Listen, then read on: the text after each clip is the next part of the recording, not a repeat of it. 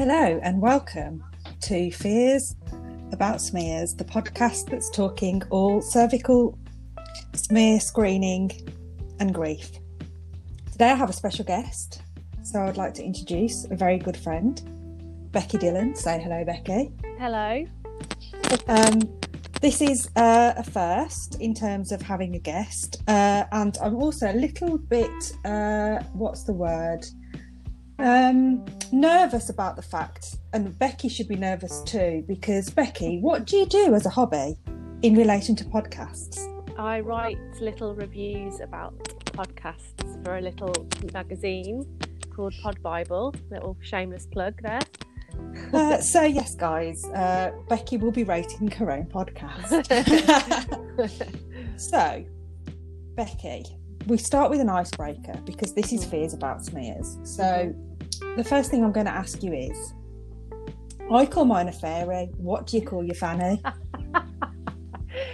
um, uh, I don't know actually. Uh, vag. Vag. nice. Better than my fairy. Yeah. Well, no. whatever you like. Whatever you like. Okay. And more importantly, you are a lady in her 30s. Careful. So Yeah. you are Mhm. eligible for cervical screening. Have you had a smear test? I have regularly and, And- always have. And you are up to date. I am up to date. Yes. Um, I believe it was two years ago now. Uh, my last results letter and, and smear, and it actually came in really quickly. It, it says normally up to four weeks, but it actually came within about a week or two weeks. So the results, just to say everything's fine. Good, Yeah. good. And how do you feel about going for smear tests? Do you put them off when you get your letter? Do you book them straight away? Um, I actually am one of those people. I do book them straight away because I don't have a problem with them at all. Um, and it's not because I'm like, oh, I'm really worried about the fact that I might have cervical cancer. It's just something that I just see as like going to the dentist, or you just it's something you have to do because it will help. You know, it, it, might. I don't know. It's just like upkeep. Yeah, just, just like a little tick box of things to do, like going Yeah. to the dentist. Um, yeah.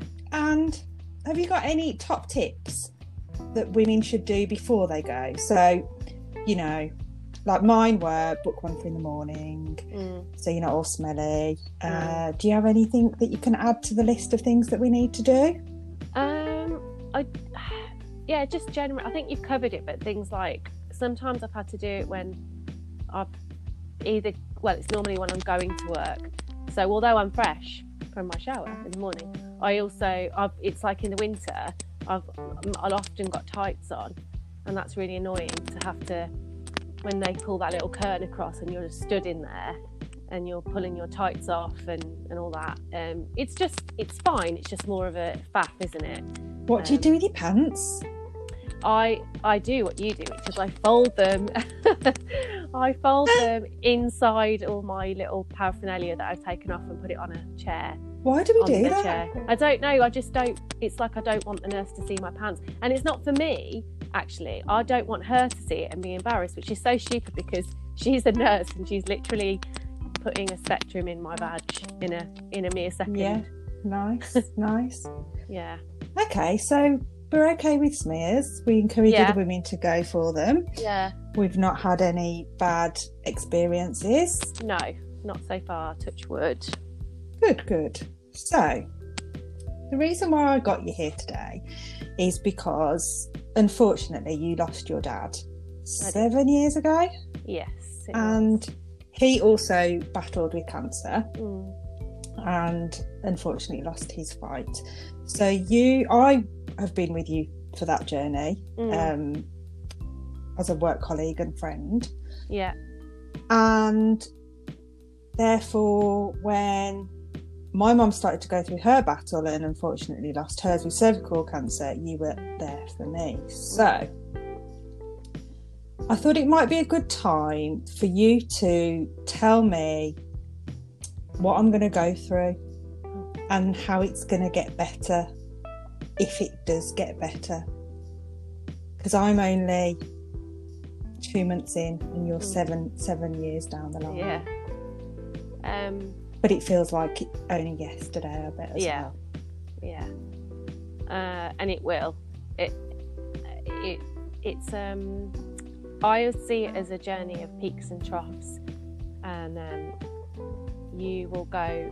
You'll have days where I'd say in the first couple of months, I'd say most of the days are fairly the same in that I had this thing where I'd wake up every morning and that split second of between awake and asleep when you completely forget. And it, I used to get every single morning that wave of awfulness where it would be the reality that dad's gone in the morning in that first second of awakeness. And then, um, but what you do is you just obviously you have to go back to work if you're working and you have to just try and crack on and it does help because as much as like I feel like in the first few months you really, well, I did. I sort of wanted to dwell on it and I wanted to wallow in it because I felt like if I did that then he wouldn't go away and he wouldn't disappear from my heart or from my mind. Yeah. but I know that that's not true and like it's just something you do to sort of try and protect yourself um, because you just don't want them to go. It's that I think there's an urgency about the grief in the first couple of months um, where you do all you can to remember their voice their smell their image. Um, and if you are seen not to be crying or thinking about them it's like well then they're gone. So that I'd say is like the first part of the cycle and then it is completely the old adage which everyone says but it's completely true which is time. And yes grief will be different for people in the first stages because we are different we're very very good friends but we also know we, that we're very different people in how we deal with like emotions and stuff. So you might deal with it differently to me in the first stages but i think whoever you are and whatever you however you deal with emotions time is the same for everybody. And it does heal a lot of things. And just sounds so cliche but just like a wound it does heal like a wound but you'll always have that scar. So seven years on um yes yeah, sometimes i do cry about him because i miss him. Um but it's just that you learn every day to it's more about learning how to cope without them and that habit of seeing them and having access to them. Um, so yeah as I say you are different so I don't know whether you will go through exactly the same journey but I think that it's a fair kind of assessment of a general uh, grief pattern I would say If there was something someone could have told you when you first lost your dad that actually didn't seem true at the time, you sort of would hold on to, is it just the time thing that it will get better? yeah it is I know that there isn't a, you know a, a really um, kind of wow uh, thing to say here. It is just the the time thing because and, and I've, I've tried to be really careful with you that actually the truth is that sometimes you don't want to hear the things that people tell you in this stage um, because you think like I'm sure you did and I did with other people who'd lost their parents spoke to me in your head at that point you're like I don't care about your pain. Like it's my dad I've lost my dad and this is the most important thing. You have no idea. This is awful like because you just think that that it's it's the worst thing that's ever happened to you. So I think that's why I've been careful not to sort of be like oh Danny this that and the other because you don't really probably want to hear it at the moment but you will look back. I, I guarantee you and and know that, that that time does pass and the, the pain does get better and it eases Um, there are sort of, I, I, I, the only way I can describe it is side effects of grief that you don't, you don't even sort of, no one talks about, or you don't. So obviously you've lost somebody; they're not Mm. here anymore. You Mm. can't call them, you can't speak to them. So you've got that sort of time and space that you have to try and fill Mm. the habits that you had with that person. Mm. But there are other things, and we've talked about this before. Um, dreams. Mm-hmm. Yeah. Yeah. You you talk. Um, you've always talked about the dreams that you have with your dad. Mm. That at the beginning, I presume, were more often. Yeah. They were And- often and they were really like painful and like quite visceral, like quite because I- mean grief is like it's it's a whole spectrum, but I think particularly if you've lost to uh, or, or anyone to um, cancer where it's been um, that horrible journey uh, or process at the end, should I say, and you've actually been there with them. Um, I think I mentioned this to you before. I actually think that it's trauma. It's it's uh, if you sit around that bed, um, in that awful part, it's something you'll never ever forget, and you'll it, it's trauma that it, that has an effect on you forever. Um, so at the beginning, it's really yeah, the dreams were, were horrific because you're de- basically you're trying to deal with something really horrible that you've seen that you shouldn't really. No one really should have to watch someone that you love go through that pain and have to say goodbye. Um, but then as time goes on, again, it's your way of dealing with what you're, yeah, about getting letting them go. Like I said, I still often have dreams. Well, not often. Now and again, if he comes up, if something happens, I'll have a dream about him. But now there'll be sort of the ones I have now, which are the, the, the common ones. He's always in my dream, but he doesn't know that he's died. But I do Gosh. and so they are quite upsetting actually but it's like because i've accepted it now but like in my dream he's like still talking about um oh getting treatment but i know that the treatment doesn't work. And it's just really hor- it's just weird and horrible but i think it's just it's just i think it's good because obviously it means that i know that he has and even in my dreams i know he has. So it's definitely a reality for me now. Um but yeah it's just i know that you've been having them as well haven't you? Yeah, I've been having I've been having dreams about my mom, but also just nightmares Mm. that aren't related to my mom. That I presume, like you say, are attached to Yeah. the trauma and the stages that I'm going through. Really weird, horrible dreams about my eyeball popping out and just random, Mm. horrible nightmares that I wouldn't usually have. Um, but I think what's weird is because at first I the first few weeks I was really struggling to sleep. No, that's a lie. I wasn't struggling to sleep. I could go to sleep fine. Wine helps. yeah i was gonna say um, but then I was just it was like my body clock had just changed. I was waking up at four, four thirty every morning, um, and couldn't get back to sleep. Um, sometimes it was earlier, sometimes it was later.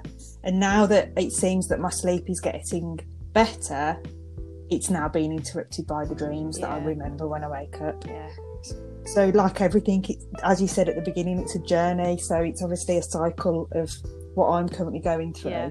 Um, and it, I, I suppose it's like you want to go to sleep in case you get that dream, and then Yeah. they come back to you. Yeah.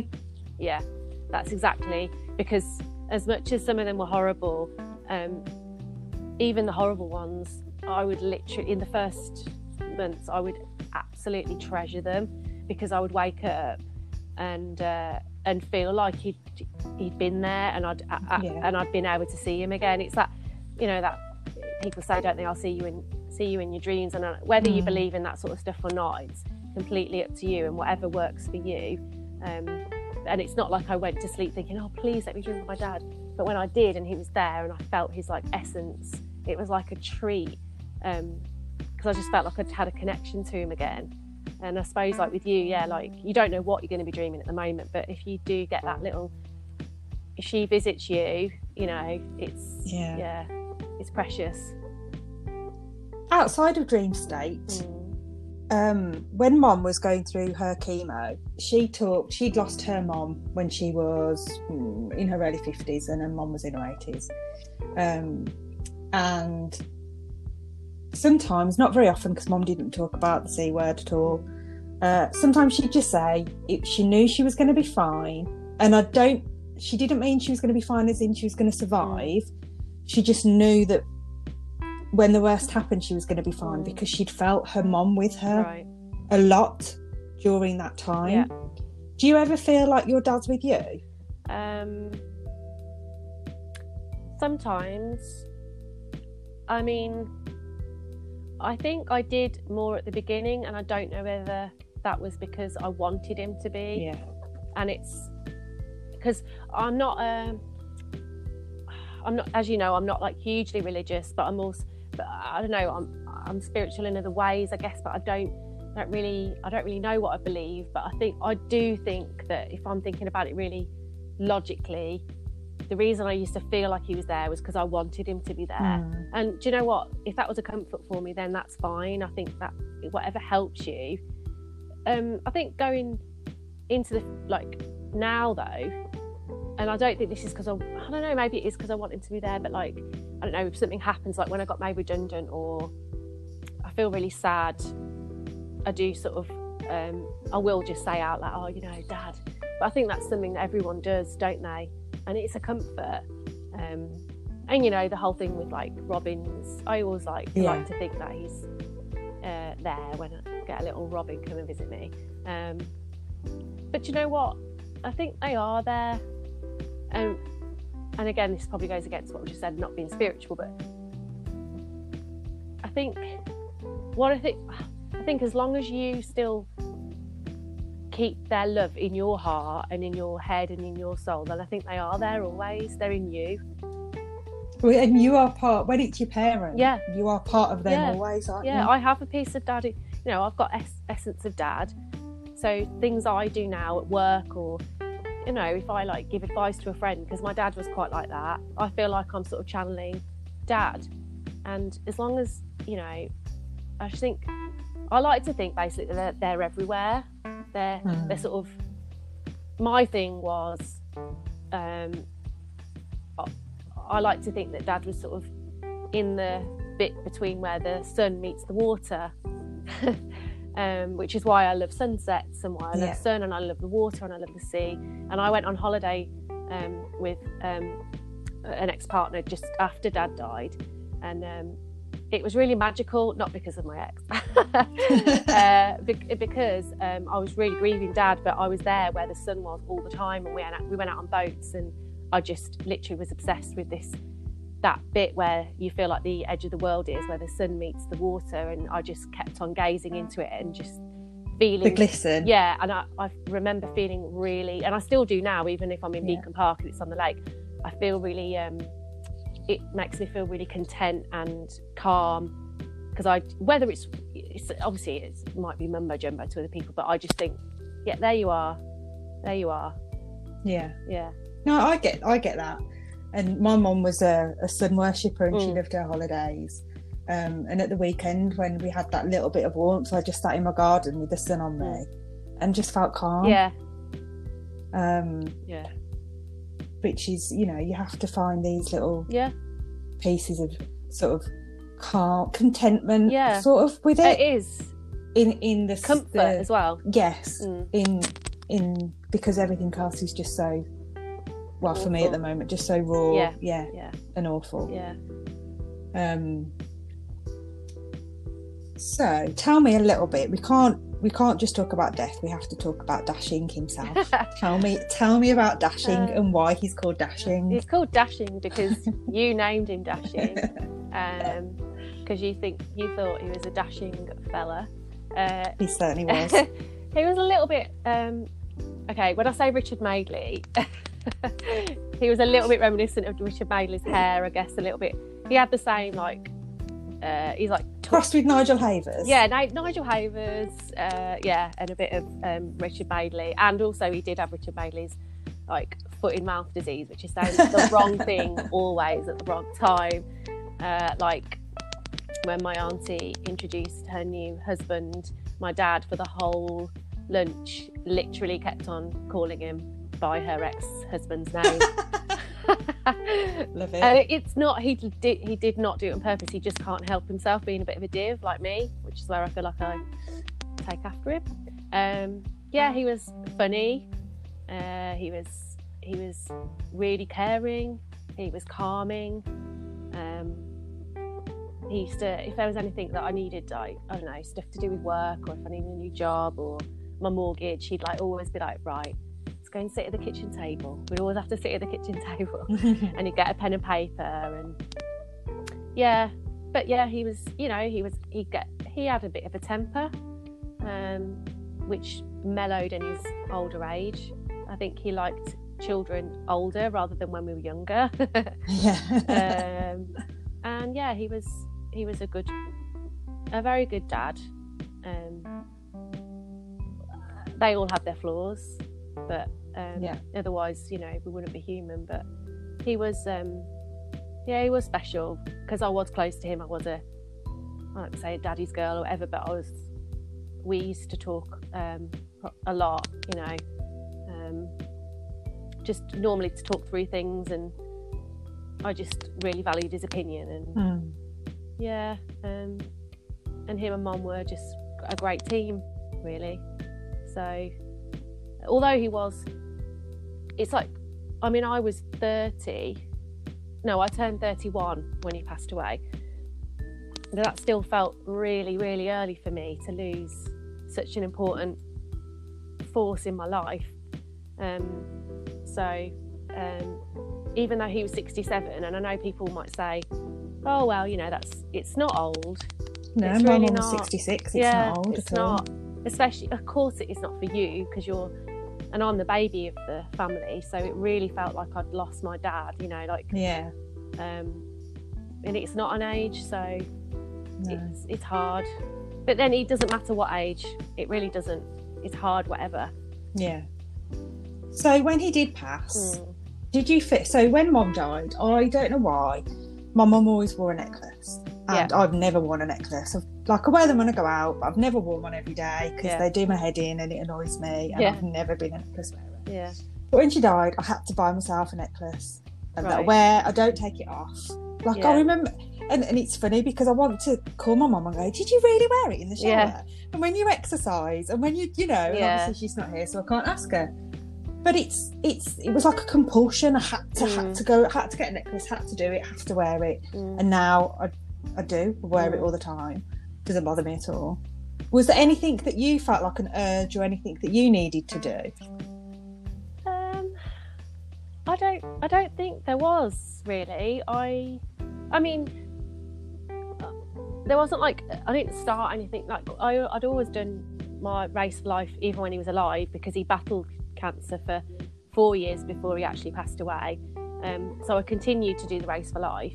Um, the only thing I did do, which I, I it wasn't a compulsion, but then it, it became something that I really took comfort from each week was when I was on Facebook. I used to do this thing on a Friday called Song for Dad on a Friday where I'd choose a song um, and then I'd write a little blurb about why I'd chosen it. Like, I don't know, this song reminds me of Dad dancing to Bruce Springsteen in the kitchen when I was eight.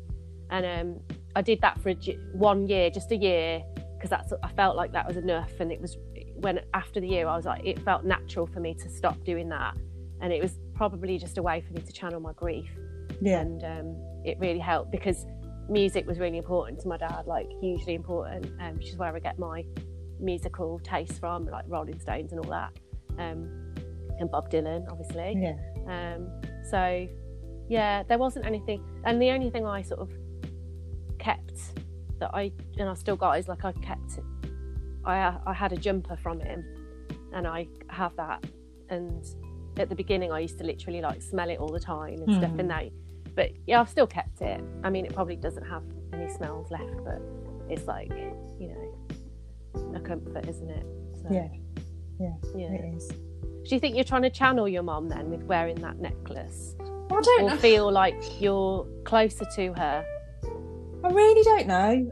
I just she was always she was always she always wore one. She used to have I remember her wearing a yellow gold one with a cross on, and then she changed it for a diamond necklace, which has gone to her niece, uh, my niece, her granddaughter, because she nicknamed her nanny necklace.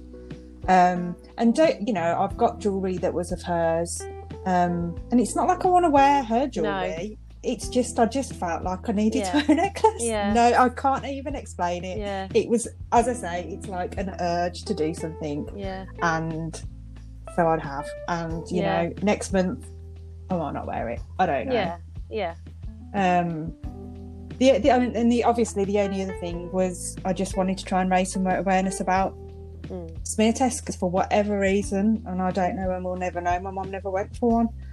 Um, and if she had, it could have saved her life. So, I know, I know. and that, that's why we're we're here today. Yeah, it's think it's Um, fabulous what you're doing. Thank you. Um, in terms of grief, do you feel like it's talked about enough, or do you feel like uh, people didn't want to talk to you, or, or tried to sort of not ignore you, but sort of st- stay away from you a little bit because they were frightened of talking to you? Um, yes and no. I think uh, yes, I think some people may have steered clear, but I think that I think I'm saying this now with hindsight that because you have to understand uh, other people and where they come from and and I think actually to respect the fact that some people do that not because they're horrible but they find things like that really difficult themselves to address and not really know how to cope with someone else's pain, which is really hard thing to do. Um, so, yeah, I think there was sometimes a reluctance, and and I because I'm like this anyway, but some, I I didn't want to be. I didn't want to be too like, oh, I'm crying too much. Sorry to like my friends, or sorry I'm crying again, or sorry I'm calling you in tears again. Um, but I think it's probably like related a little bit to what we're all talking about now, which is mental health and making sure that we can talk about it, which is, yeah, it probably sh- shouldn't be a stigma at all, like mental health shouldn't be a stigma. And that if you're struggling, because grief is a struggle in some form or another, it's just that you'd like to think that you come out of grief because it's a stage, not a sort of hopefully, you know, like a chronic thing that you're suffering from uh, mentally. Um, but it's still the same. You should still be able to talk about it and not feel like you're burdening someone or you're, you know, bringing the mood down or something. But I think if you've got friends that are good friends, then that shouldn't be the problem. And you should, you'll know when to pick your safe spaces to talk about Hmm. stuff like that. Um, I think, I think the only place where it might be something that isn't controlled is like the workplace. But then, like like mental health, it should be also readily uh, address that you might have a bad day and that's okay in the workplace. Um, within, you know, not, I think you've got to get through it because otherwise you'll just wallow forever. But also, you will have days where you might burst into tears or you might have a really bad day. And I think that, yeah, the workspace should be somewhere where it shouldn't be seen as a burden or, or like, oh, that person's like, oh, I don't know about them, you know, they're not really pulling their weight, sort of thing. Yeah. Um, yeah. And I think that in seven years, like you say, the mental health awareness has has so grown and people talk about it more. Yeah. So yeah, I suppose grief is, as you say, almost like a, a mental health issue for a, Yeah. for a, for a time. Mm. And maybe you know if it when it doesn't go away and you do see people that are affected, that's when you know talking is more important, isn't it? To, Yeah. to flag it and try and get them, help them Yeah. along their journey. Yeah, because depending on what, who you've lost, I mean, although it's so painful for us, I know it is. It's still natural that at some point we would lose our parents. Yeah. You know, I can't imagine the grief of someone that's had um, a stillbirth or as a, any you know son or daughter or, or um, where it's just devastating Yeah. beyond words um, so yeah it, it should just be so open and, and people should be able to express how they're feeling um, all the time and I get agree. support I agree. Mm. Well, thank you. That's the end of my questions. Oh. thank you for being so open and honest. Oh, I, I, I, it's an absolute honour. I think what you're doing is fabulous, um, and it's so so important, so important. Um, yeah, So it has been an honour, and as you know, I'm always open and honest. good, good. That's what we like. Well, thank you to you, Becky, and thank you to our listeners. If you want to find out more about cervical screening awareness and read lots of stories from lovely ladies about their experience of going for cervical screening, then please follow my Instagram page at fears underscore about underscore smears. And thanks for taking your time today. There'll be more next week with more guests, but thank you for today, Becky. Thank you.